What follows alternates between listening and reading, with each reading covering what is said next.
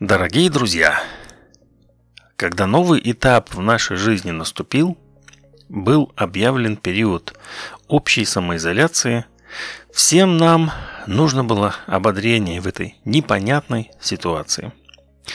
Об этом говорит наша статистика. Прослушивание эпизодов было 26, 37 и выше. Спустя почти два месяца, когда для части предприятий ограничения завершены и все больше и больше людей выходят на работу, наш подход к тому, что происходит, постепенно изменился. Мы так устроены, что постепенно привыкаем к трудностям, адаптируемся. Ранее страшное и непонятное становится уже и не таким страшным и непонятным. Состояние оцепенения уступает место привычной рутинной суете.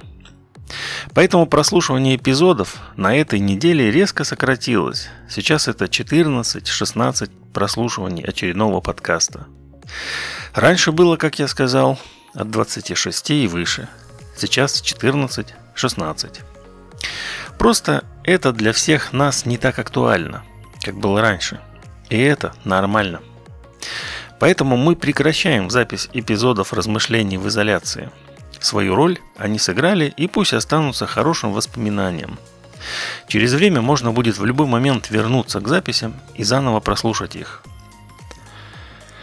Что будет дальше с подкастами?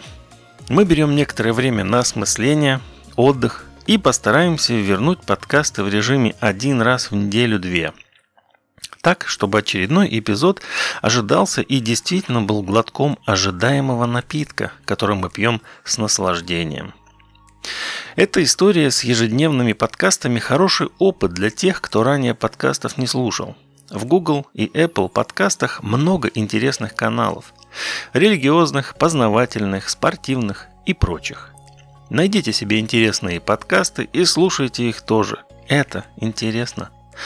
На всем прощаюсь с вами. Это было действительно увлекательное путешествие в самоизоляции. Пора возвращаться к привычной жизни. Работать, служить, любить. До встречи!